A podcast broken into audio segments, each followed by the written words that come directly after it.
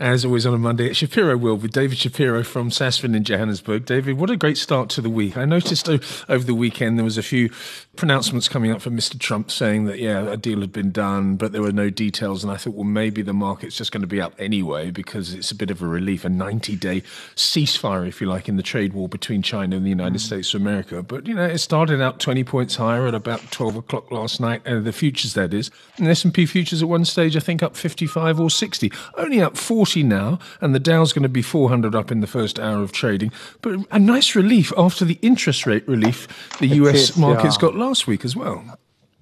I, well, there are three elements that you know. I, I, think I think there was an expectation that there would be a ceasefire on this uh, on the trade wars, and uh, I think Trump himself had, had, painted himself into a corner, and you know was beginning to lose support amongst a lot of business people and in areas in which he's quite prominent. So I think he needed to do it and I don't, I think with only two years to go to the next election, I think he's got to be very, very careful. Also, the nooses surrounding him, you know, I mean, this Mueller, the, the investigation about their affairs and their conduct with Russians during a time when he was seeking presidential and a candidacy is also now starting to to tighten. So he's got to do things to to regain support, and and I think this he had pushed it as far as he could go. So I think the market more relieved than anything else.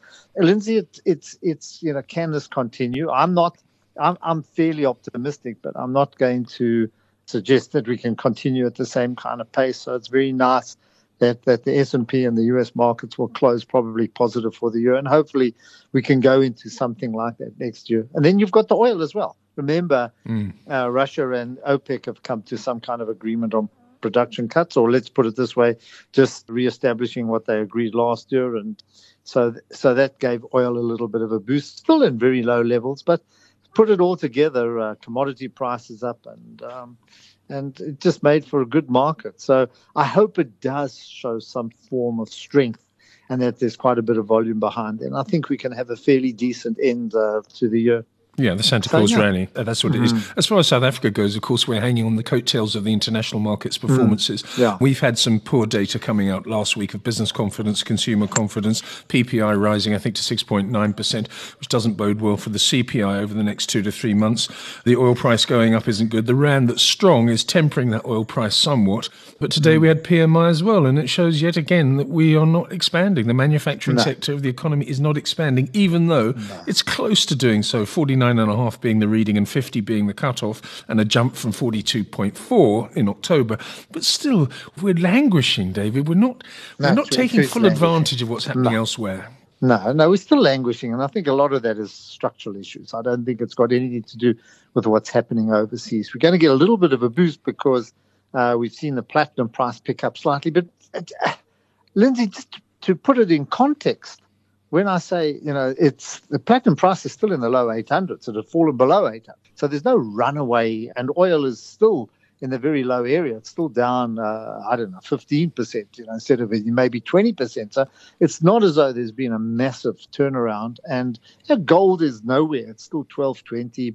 Copper's starting to pick up in that. But it has given miners a bit of relief and a little bit of a boost. You know, if you look over the last month or so, miners have been under severe pressure.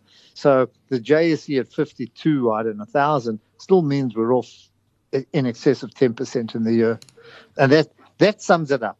PMI that you're speaking about, you know, it, it, it's nothing more than a survey. Yes. And we've actually got to see that in actual results, you know. So, so sometimes uh, being surveyed, you might show, oh, things are picking up slightly and that, but it's got to translate into into action. And I think against that, you know, that's where confidence will actually pick up. So we're, um, I, I'm still fairly uh, cautious on the South African economy, you know, still pushing money offshore and still taking advantage because I think that's where any momentum that if our market does go up, it's going to be, as you said earlier, it's going to be provided because of uh, it's going to be pushed up because of what's happening offshore. Mm. We've more or less come to the end of results for 2018 mm. from JSE listed companies.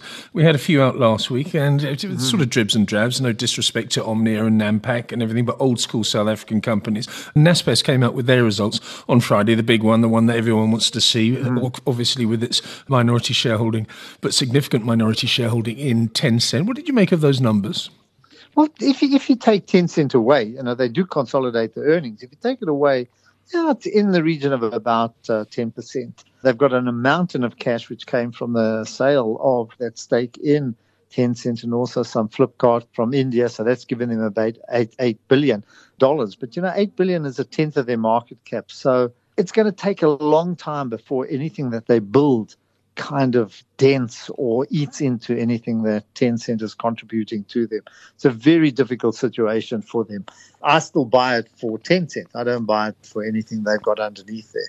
But but it's a you know I can't fault the business. I can't fault their attempts to try and do something. But I mean they're so overwhelmed by uh, by Tencent. It's, it's hard. It's the same as PSG with Capitec or yes. with a Remgro with FirstRand all the little businesses underneath are very nice and they do well, but uh, they don't swing the, you know, they don't move the needle. And I think that's the same thing. We'll always look at Naspers as being Tencent. And I see today even the volumes down. We're back for a couple of couple of days last week, and uh, I think even the last couple of weeks, volumes in Naspers has been slowing down. But we're back to 25% of the market today. Hmm. So the buyers are back there, and it's up. Uh, it's up six percent or so. I haven't looked I'm still checking the numbers, but I mean, they had a very good move. Yes, it has been a spectacular day. It's almost smacks of a short covering, or I don't know, people mm. positioning themselves, or having a having an early having an early break. I mean, I'm already my e- my email count is is way down already, and it's only mm-hmm. December the third. I think people are uh-huh. maybe drifting after quite drifting mm. off to holiday after quite a difficult year. I suppose in the next couple of weeks, you're going to Australia when at the end of this mm. year, David? Uh, next week or two, fourteenth, okay. whenever whenever that Friday is. okay, so we've got a couple yeah, of chats. 14th. We've got a couple of chats that we can have because I want look back at the year and the highlights and lowlights as we always do at this time of year. But uh, we can start looking back now and look back. And I refer to a tweet that you sent out a few days ago, which staggered me. The property sector of the yes, JSE yes, Securities yes. Exchange. It was yeah, just yeah. after, of course, the latest resilient knock. But even without that, it's been horrible. Yeah, and it's down again today in a in a day where. Uh, markets are generally doing well. I found still some lot of pressure being put on uh, on that property sector. And I suppose it has to do with rates. It also has to do with the with the quality of, uh, I mean, with with worries about the economy. But as interest rates go up, of course, it puts pressure on yields, and it's a quasi bond property stock. So, um, but also there, there there cracks appearing in a lot of the properties. You know, in uh, remember they do uh, properties. Generally you sign a lease for four or five years so you're safe. It's got clauses that uh, ensure that you know, rents will go up. But when those come to an end the problem is you know how do you replace or, or what's the next move?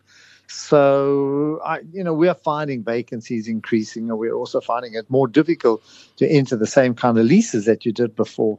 It's been a very solid sector. But i think lindsay you know we spoke we've been speaking a long time, and, and it always worried me when we started to see just a proliferation of companies being listed. And what you tend yes. to do, and it happens, stock saying, you know, no matter what the fashion is, what happens is that you know if, if Wall Street's um, if the ducks are quacking, feed them. You know, which means that if people want script, we will create script, and there somehow the local institutions here wanted property script, and what did the market do? It provided them with it. So you had a lot of inferior businesses coming on, and uh, of course that you know this is starting to weaken the whole sector and bring it down. But when you have a look at those numbers, and some of the numbers were fairly prominent companies as well, not the inferior mm. ones that have, prolif- mm. have, oh, have, yeah. have, there's been a proliferation of them mm. over the last four to five years, as you say, because it was an underloved and under-owned sector, mainly because there just simply wasn't enough script, there wasn't enough market cap. But mm. when those new companies we came to, it. yeah, exactly, it came it came to the market, and then I always said that would dilute the sector, and something would mm. have to give, just like it did in the tech sector in the late 1990s, and we know what, exactly. what happened then. But surely now there must be a case to say, let's have a look at the quality companies. Maybe there'll be a consolidation in the industry. Maybe these ones will be, pardon mm. the pun, resilient to any further interest rate rises. Mm. I mean, they, they look so cheap, David. They will be cheap. They will be cheap. The problem is that it's quite distorted as well. What's brought the market down, of course, has been this pressure to bear on resilient stable with Fortress and Greenbay, and now it's spread through to NEPI Rockcastle, even though they're now counteracting uh, some of the you know claims made on them. But it still had a very damaging effect. You know, earlier in the year, Uh, I don't think Viceroy's had much effect, but the effect was a lot earlier because of the cross holdings and association with the same people. We've also had uh, Brexit, which has hammered Hammerson, Capco, and Intu, mm. uh, all under severe pressure. So all of those have been some big businesses that have, you know, big companies that have dragged down the whole sector. So when I looked at it, you know, when I actually came out, I said, hold on, I said, it's not only those. If you go further down, it's been the Hyprops, the, you know, the uh, Redefines, all of those ended quite deeply in the red. And uh, as I look today, even you know more of those are being sold down for whatever reason. You know, I can't whether it, people are trying to get out of the sector and and push their money elsewhere. I'm not sure, but the little red that we do have today is mainly in property. Mm. David, next week, what we'll do, what I want you to do, if you do get some uh, free time, is to have a look at the Brexit situation because there yep. is undoubtedly going to be an opportunity in the first two months of next year. Because mm. if there is a no deal Brexit, then there are going to be certain stocks that still haven't factored that in. There's a lot of them that have factored it in, but there will be a washout. So you've got to be yeah. careful there. But if there is some kind of deal and if there's a no confidence vote and Theresa May gets ousted and whoever comes in, manages to get something together, whether it be a new referendum or a deal that appeases everybody, I don't know. But there's something, mm. I think there's opportunities there for Brexit. So maybe that's for mm. next Monday. Meanwhile, yep. I want to talk about something a little bit unsavory, two unsavory moments, which reflects the. Um, the toxic nature of South African society at the moment. A friend of mine he speaks to me regularly on my podcast site, I phoned him the other day and his phone was dead. He'd been mugged at a concert. It wasn't the concert last night, it was a Guns N' Roses concert. Somebody just bumped into him. It wasn't violent, but he had his phone stolen. But last night was altogether different with the Mandela anniversary, mm. 100th anniversary thing, where there was organized and organized mm. violence and organized mayhem. It was, it was horrible mm. to read. Mm. No, I think so. I think I think it's a reflection of, of, of South Africa and you know where we organise events like this. Look, for most people who've been there, it was very successful. They loved it, etc. But there were enough incidents to make you a bit nervous to actually go and attend concerts like that. We don't have the same kind of culture that you'd have in the UK or the US, where you have a very strong police presence, or if the police present there, you feel that they're in control of the situation. I've been to many soccer games and many other sporting events, certainly in the US and UK. In the US, it's incredibly well controlled. But in the UK as well, you know, you never start with the police. I've been to cup finals where I've seen the wildest people tamed by uh, these horses, those huge horses, and the police people, you know, police on horses. Yes. But we don't have anything like that here, and and and that's what scares me is that, you know, even if you are robbed or even if something happens, who do you report it to, and who really cares, and will they do anything about it? And that's why today you're going to read more and more incidences of of people of, of rage there, and maybe cock scratching as I saw in Times Live, and you know people being beat up because they, they might have scratched the car in a tight situation. Uh, also, people being abandoned, waiting for Ubers, you know, who've been attacked just almost systematically, you know, at knife point, handing. Yeah, it's it's hand over your wallet, hand over your bag, hand over your cell phone. But I mean, that's that's very damaging. It really is. So yeah, it's it's I I I I, I wouldn't go close to a place like that, or nor would I let any of my family go close to a place like that. No, it is. It's difficult. I mean, the only two stadiums oh. uh, that are any uh, mm-hmm. are decent in Johannesburg are Ellis Park, which is in Doornfontein, which is in the in the south, yeah, and it's also no, sure. a, a, no-go zone. I'm afraid. I don't care what people say about the no, rejuvenation of the CBD and its outskirts. It's still not safe to go there at night. I wouldn't go to a rugby match there and, and, and be alone and walk home. Um, I, I, did it after the World no. Cup final, and I didn't. Uh, they were was great in 95, at the World Cup final because they took it seriously. Mm. They took it seriously at the World in, in 2010 there there was a present and everything because the whole world stage i mean the world was watching us and the whole world had visited. But uh, that's gone you know that's uh, what eight years ago. Since then i think things have deteriorated yeah, and the FNB and, Stadium, uh, I'm sorry, is a white uh, elephant mm, now, and uh, I'm, yeah. I'm, afraid that was built for one thing, and uh, I'm sorry, but mm. um, there, there, has to be somewhere else to go. Now, the, what's even more disturbing is the News 24 and every other news organisation in South Africa reporting upon something that was very innocent. Apparently, it was the Vodacom Journalism Awards, and an ANC stalwart was giving the keynote speech, and he put up a slide of Floyd Shivambu and Julius Malema, who are obviously senior figures in the political party, the Economic Freedom Fighters, the EFF. And he said they were abusers of freedom. And then on Sunday, after the Saturday night when the speech occurred, Vodacom shops in certain areas of the north of South Africa were targeted, not just targeted with protests and people with banners, yeah. but they were smashed up and yeah. there was looting and employees mm. were assaulted. And Vodacom shops have stayed yeah. closed today in that area. This is mm. unbelievable. It is well, it's it's brown shirt, black shirt type tactics. You know, if you don't like, uh, uh, they go there in an organized way to intimidate, and they use it an excuse for whatever reason it is. But it's huge intimidation and very frightening. And uh, I mean, why was Vodacom? They invited a person to talk there. It's an event this is what democracy is about, and this is what freedom of speech is, and what they should do is that's why they're in parliament. That's where they should argue their case. But you don't get your supporters to go intimidate shopkeepers and uh, and and and beat up people. And it just you know you wonder where this goes, and you wonder what their next what their agenda. For me, it's very frightening. You know, it's very frightening. These are not people that you can mess with simply because their tactics. Uh, uh, mimic the brown and black shirt, uh, you know, people who just beat you up for, for whatever reason. Yeah. Uh, very sad. Mm. I don't know. And also government must come out. You know, you want you want some kind of harsh reaction. You want arrests. You know, you want to see people arrested for those actions. They'll have enough footage to to be able to identify people. Uh, you know, there are enough people around there to be able to do that but they don't. Everybody's so scared because they're so intimidated. So yeah, and as yet, as it's not the only incident where mm. where the EFF have uh, you know behaved in this way. There's surely justification for Shivambu or Malema just to say, you know, we didn't organise this, we condemn violence, and the democratic rule must must be obeyed, etc. But there's nothing. There's a, there's a deafening silence. It, it, it is very no, disturbing.